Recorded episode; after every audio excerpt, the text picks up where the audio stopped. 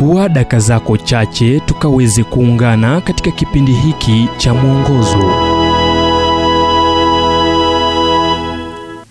Naam, hii leo tuangazie siri ya ombi lililojibiwa. Kitabu cha Petro wa pili mlango wa kwanza mstari wa nne.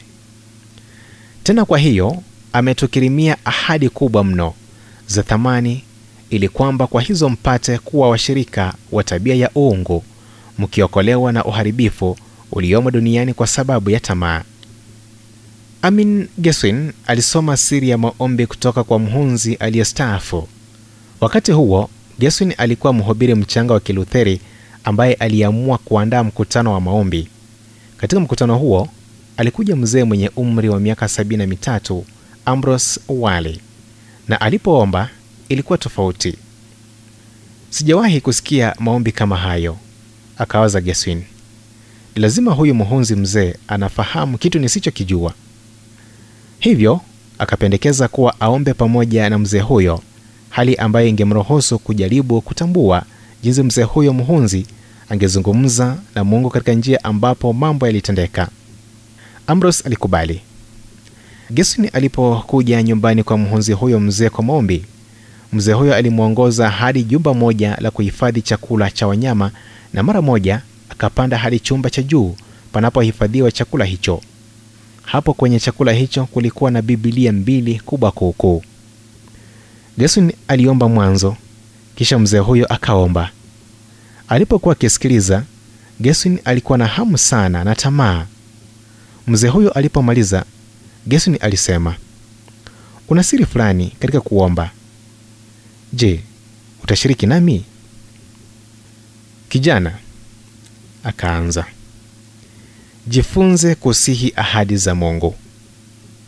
Hilo lilifanya, akasema Geswin. Kuomba kwangu kulibadilika kuanzia siku hiyo. Maneno hayo yalibadilisha uelewa wangu kuhusu maombi, yalibadili kabisa. Niliona mara tu alipolisema. Kuona nini? Vema, alipoomba kulikuwa na ujoto.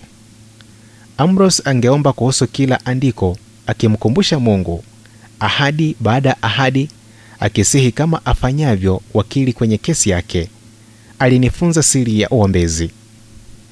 Iwapo unataka kujifunza kuomba kama Ambrose, jinsi ambavyo Amin Geswin ameomba kwa takribani miaka hamsini, soma Biblia yako, hasa vitabu vya Injili na unukuu sehemu zinazohusiana maombi.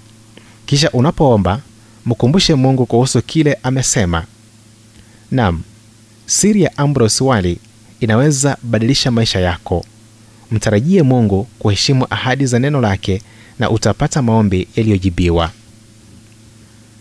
Ujumbe huu umetafsiriwa kutoka kitabu kwa jina Strength for Today and Bright Hope for Tomorrow kilichoandikwa naye Dr. Harold Sala wa Guidelines International na kuletwa kwako nami Emmanuel Oyasi. Na iwapo ujumbe huu umekuwa wa baraka kwako, tafadhali tujulisha kupitia nambari 722331412 Kumbuka ni 0722 331 412.